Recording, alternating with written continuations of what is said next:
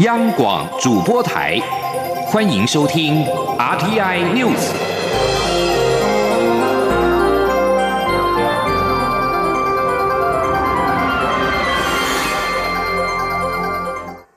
各位好，我是主播王玉伟，欢迎收听这节央广主播台提供给您的 RTI News。今天是二零一九年一月七号，新闻首先带您关注。民进党主席补选六号举行投票，在前行政院秘书长卓荣泰与台湾民意基金会董事长尤英龙两强对决之下，卓荣泰最后是以百分之七十二点六的得票率大胜尤英龙，成为民进党的新任党魁。而卓荣泰在昨天晚间也亲自举行记者会，强调从此刻开始，他不会再提这一次选举的输赢，直到二零二零所有战役胜选为止。他会是一直跟大家在一起的党主席，也会勇敢的守护台湾。前的记者刘玉秋的采访报道。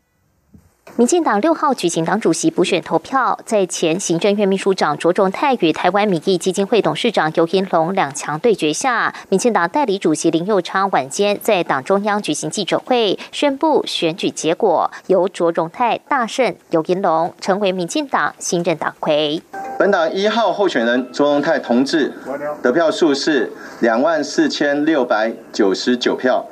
得票率七十二点六。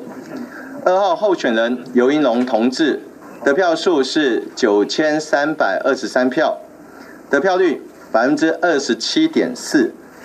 投票的结果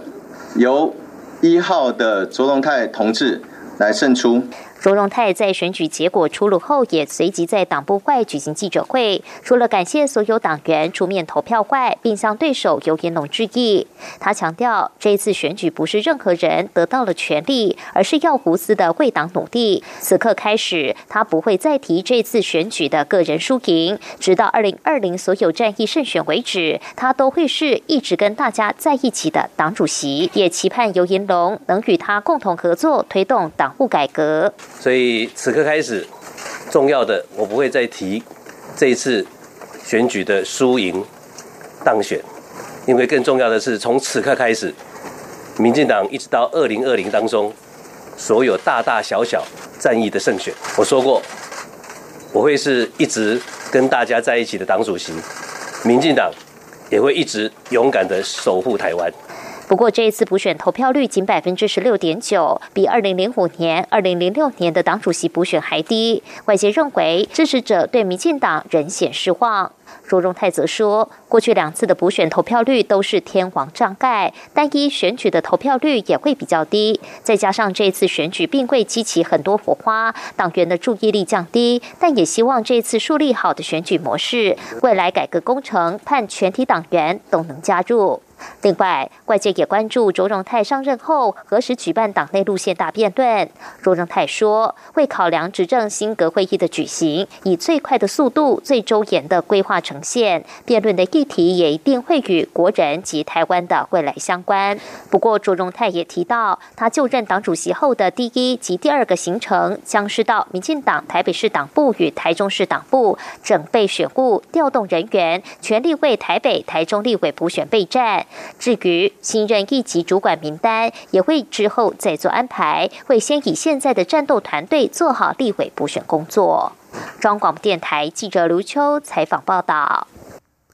而尤英龙在六号晚间也发出败选声明，感谢大家的支持，并表示自己没有输，只是换个方式继续守护我们的家园。他也恭喜对手卓荣泰胜出，并表示任重道远，莫忘创党精神与党外情怀，奋力向前。他会再回来跟大家一起打拼。民进党主席补选结果揭晓，蔡英文总统在深夜在脸书上发文，特别提到许多民主前辈在戒严时期不怕生命危险，要谢谢众多有 guts 的前辈们，当年冲破戒严体制。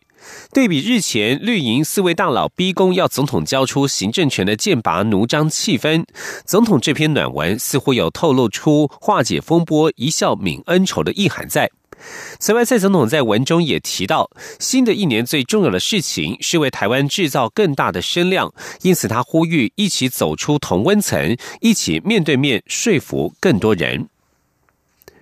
而对于民进民进党的卓荣泰当选党主席，国民党发言人欧阳龙表达恭喜，并且期盼在卓荣泰带领之下的民进党能够正视两岸问题，找到两岸交流的默契。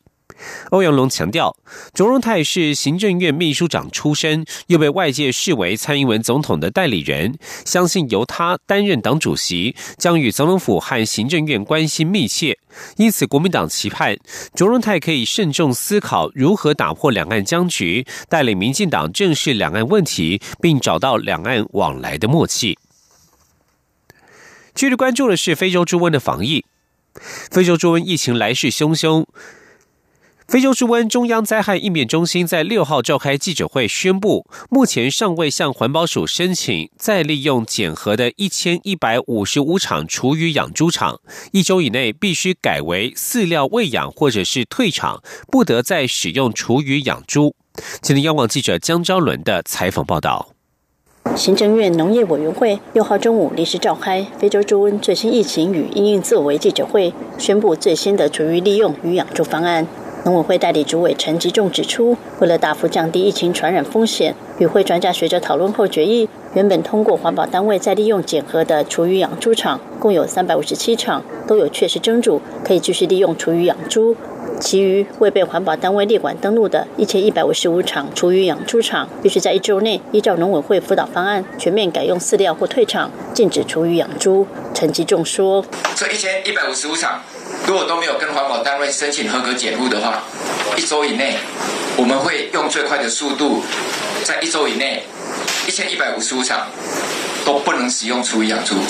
我想这个是我们今天的一个会议的决议。农委会表示，若养猪业者想要改为饲料喂养或退场，政府都有相关补助。行政院七号也会邀集各相关单位与二十二个县市政府开会，要求地方落实最新防疫决议，务必将厨余养猪的风险降到最低。中国电台记者张昭伦台北采访报道。而对于非洲猪瘟的疫情防范，农委会针对旅客违规携带气以及气质箱内的肉品进行采样检验，完成检验件数有六百七十八件，其中有十件呈现阳性反应，其中四件是旅客违规携带所查获，而且检出的频率变得更为密集。那么会副主委黄金城六号表示，从时间点来看，这十件当中每一件检出的差距天数越来越小，代表检出的频率非常密集。十件肉品的来源包括了福建的同安丰肉、哈尔滨的红肠、四川重庆等各种不同省份的肉品，显示中国各省份肉品已经全面遭受非洲猪瘟病毒污染。另外，农委会日前宣布，金门的肉品禁止出台十四天。后来，周边金门猪场检验都呈现阴性。农委会在六号表示，考量去年十二月三十一号底之前制造的肉品比较没有疑虑，因此打算会先解禁。而我外交部则是持续呼吁，中国应该如实通报非洲猪瘟疫情，还在官方的 Twitter 发文批评中国连自己的猪都管不好，并且呼吁世界动物卫生组织 OIE 应该介入，发言相当的呛辣，获得不少网友的回应。继续关注国内的医药焦点。病人自主权利法在六号正式上路，全台已经有七十七家医院提供预立医疗照护资商，年满二十岁或者未成年但已经结婚者，可以签下预立医疗决定，规划人生的最后一里路。病主法在二零一五年十二月完成三读立法程序，法案的核心重点是，具完全行为能力的意愿人可以透过。预立医疗照护资商 ACP 事先立下书面的预立医疗决定，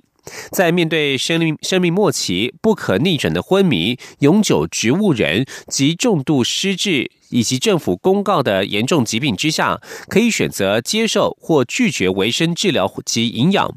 病主法的核心精神，除了保障病人的善终权利，也尊重病人的医疗自主，希望促进医病关系的和谐。过去，医师告知病情依法仅可告知病人的家属，但是病主法明定，病人对于病情、医疗选项以及各成效的风险预后，有知情、选择和决定的权利。病主法也规定，病人的关系人不得妨碍医疗机构或医师依病人就医选项决定的作为。只要年满二十岁或未满二十岁但已经合法结婚者，即可预立医疗决定，选择在五种临床状况之下，就维生治疗、人工营养及流体营养分别勾选接受或拒绝。或者当意识昏迷或无法清楚表达意愿时，由医疗委任代理人代为决定，或在一定时间之内接受尝试治疗，治疗后停止。而这一部病除法是全亚洲第一部，在六号正式施行，立法机关、行政部门以及病友团体代表齐聚一堂，共同见证这一项人权跃进的里程碑。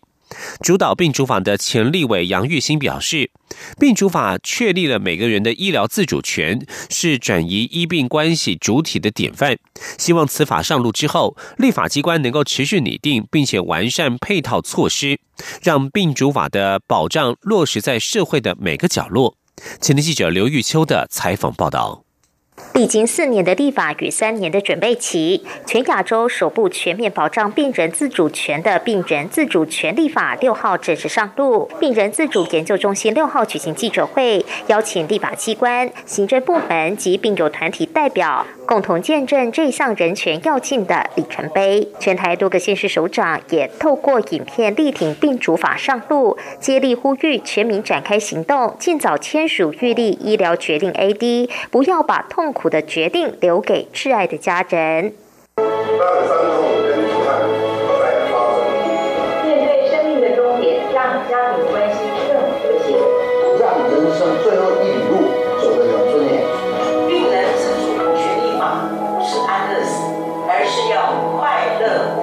主导病主法的前立委杨玉新表示，病主法确立了每一个人的医疗自主权，是转移医病关系主体的典范。不过，杨玉新也说，病主法上路后，还需透过各县市首长与行政、立法部门持续拟定并完善配套机制，让病主法的保障落实在社会各个角落。病人自主权利法的核心啊，是希望让人更像人。让人更成为一个主体，医病关系更加和谐，让家庭关系更加圆满。透过病人自主权利法来实现它。小脑萎缩症病友秀秀在母亲的陪同下也现身记者会，靠着简单的手势表达重症病患迫切需要病主法的保障，并与家人沟通各种善终选择，尽早为自己的未来做好决定。他也希望政府尽早公告适用病主法的重症名单，让更多重症病友也能享受病主法的权益与保障。中广电台记者刘秋采访报道。继续关注的是国际焦点，美中官员预定七号展开贸易磋商，希望在美国总统川普和中国国家主席习近平九十天贸易战休兵期间内达成贸易协议。根据彭博报道，这一次美中贸易磋商是由中阶官员领衔进行，大概不会有重大的突破，但关系依然重大。因为中美如果无法达成协议，那么双方之间的关税大战将在三月重启战火。南华早报报道指出，川普可能在瑞士达福斯世界经济论坛会晤等中国国家副主席王岐山。美中双方预期在本月稍后将会进行更多的高层磋商。根据彭博报道，美中贸易磋商的几项关键包括了智慧财产权、华为与五 G 技术、中国制造二零二五计划、美中能源合约以及美国的农产品进口和汽车关税等等。美国国家安全顾问波顿在六号表示，保护库德族战士是华府自叙利亚撤军的前提。土耳其总统的发言人卡林在六号则是对所谓安卡拉跨境出兵叙利亚是以库德族人为目标的说法加以驳斥。美国总统川普下令从叙利亚撤军，波顿出访以色列，以消除华府这个盟友的疑虑。他还将走访土耳其，商讨美国撤军的进程。波顿在耶路撒冷向记者表示，美军撤离叙利亚东北部并没有时间表，但坚称这不是没有条件的承诺。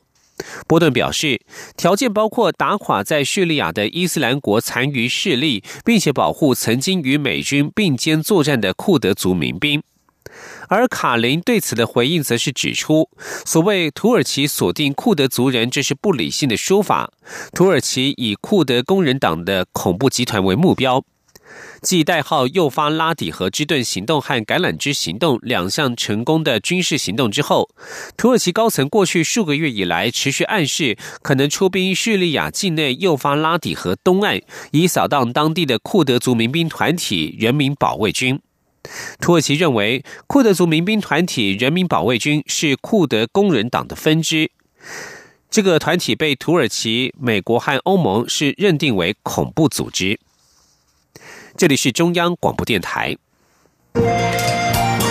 是阳光，翅膀打开了世界之窗；是阳光，翅膀环绕着地球飞翔。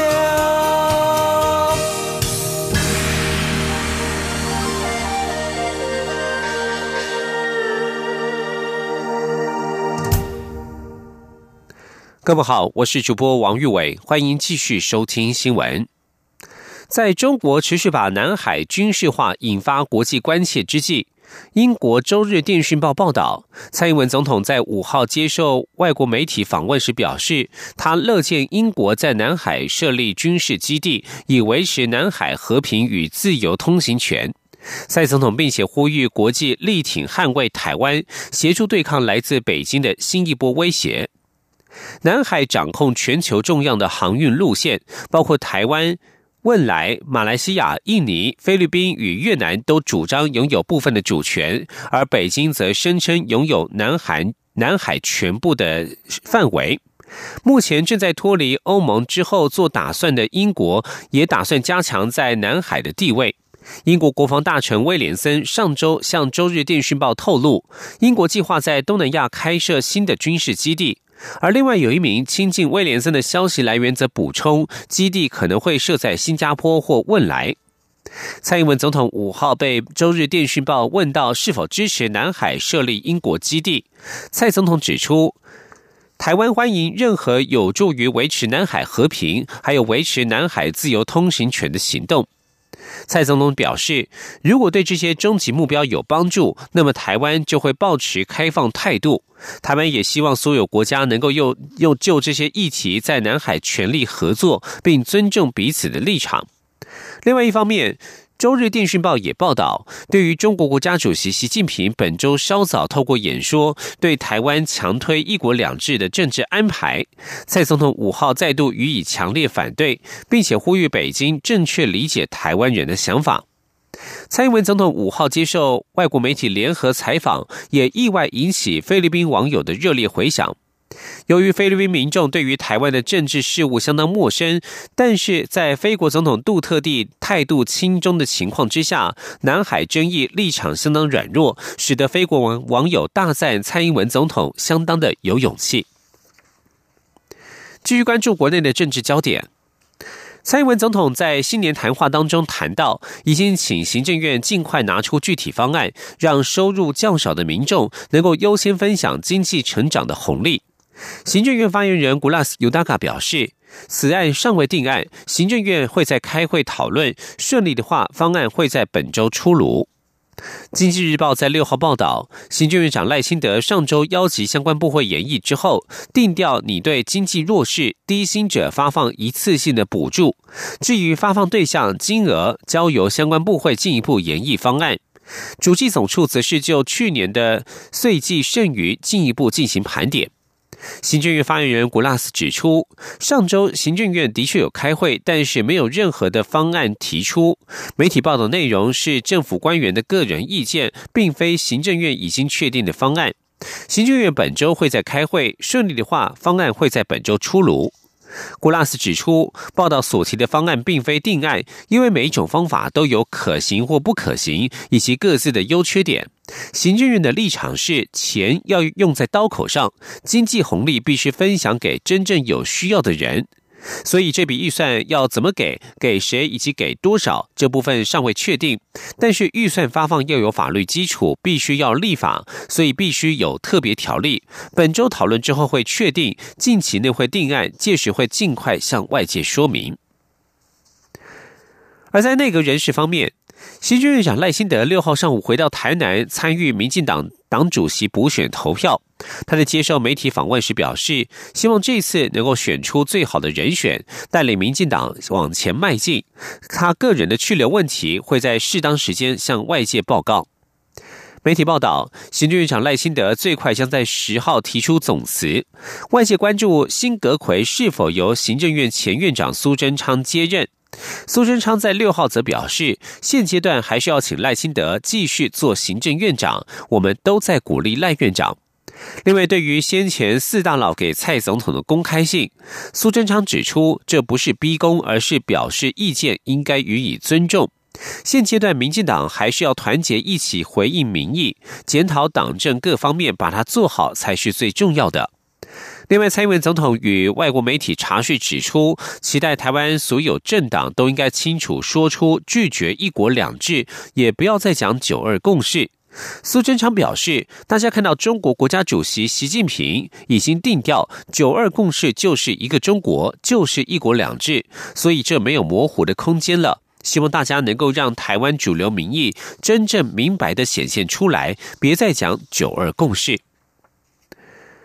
而对于总统呼吁台湾各政党不要再讲“九二共识”，对此，立法院前院长王金平六号表示，两岸问题不断纠葛在一个中国、九二共识以及一国两制这三方面，他很早以前就建议找一个新的名词来代替。王金平也透露，他审慎考量之后，就会对于两岸问题做出明确的立场宣示。前的记者刘玉秋的采访报道。九二共识议题持续延烧，蔡英文总统日前强势回击中国国家主席习近平的对台谈话后，又在脸书上发文，期待台湾所有政党都应该清楚说出“我们拒绝一国两制”，说出人民的心声，不要打折，也不要再讲九二共识，因为这个名词已经被北京定义为一国两制，不再有模糊的空间。对此，立法院前院长王金平六号出席病人自主权利法记者会受访时表示，对于两岸问题，他在不久后就会有比较确定的立场宣示。而媒体追问“一国两制”是不是不等于“九二共识”，王金平则说那是另一回事。两岸的问题，两岸的定位问题啊，两岸的啊在这方面的问题啊，就纠缠在一个一个中国哦，那么“九二共识”哦。还有一国两制，纠葛在这三方面，我想这个问题啊，我们必须再审慎的啊来考量以后再做决定，然后再向大家报告。媒体也关切王金平是不是将针对两岸提出新论述。王金平则说，他很早前就已经提出新名词的建议。九二共识这个名词啊。我想民进党不能接受，我很早就建立他们是不是另外找个新名词啊来代替嘛。另外，针对国民党中常委打算提案要求尽速确定总统地委初选时间表。最晚在农历年后公布初选时间。媒体也询问王金平何时对总统选举表态，王金平则说尊重党中央的规划跟处理，但他不认为一定要先表态，届时领表参选提名登记时再表态就可以了。中广电台记者刘秋采访报道。据将焦点转到高雄市。高雄市长韩国瑜在六号举行首长共事营，凝聚团队共事。韩国瑜期许打造一个充满阳光、服务热忱的团队，全力以赴为市民服务，让外界和所有高雄市民刮目相看。韩国瑜强调，他绝对不会给部署任何不当的指令，所有的压力他会一肩扛起，希望团队能够全力以赴。请听央网记者江昭伦的采访报道。新任高雄市长韩国瑜走马上任后，六号首度举办首长共事营，与团队沟通他的施政理念。韩国瑜指出，过去公务员总是抱持多一事不如少一事、多做多错的心态。他希望他带领的市府团队是一个充满阳光、热情、愿意为市民服务的团队。韩国瑜强调，他不会介意大家的蓝绿背景过去如何，最重要是现在在什么位置上都必须全力以赴。韩国瑜指出，台北市长柯文哲上任四年，小内阁频频换将。他希望高雄市府团队人士可以稳定，大家一起并肩作战。他也提醒团队，这么多市民宁可把票投给他们不太认识的他，可见高雄市民多么期待改变。市府团队怎么能不好好做事？韩国瑜也强调，自己绝对不会乱下指令，给大家不当的压力，所有压力都会由他一肩扛起。韩国瑜说：“我们快快乐乐、全力以赴，掌握我们在服务政府的部门的机会，在公门好休息，为冲起来，让高雄市民觉得这个团队有活力、有迹象，让海内外所有人关心高雄觉得高雄变了。”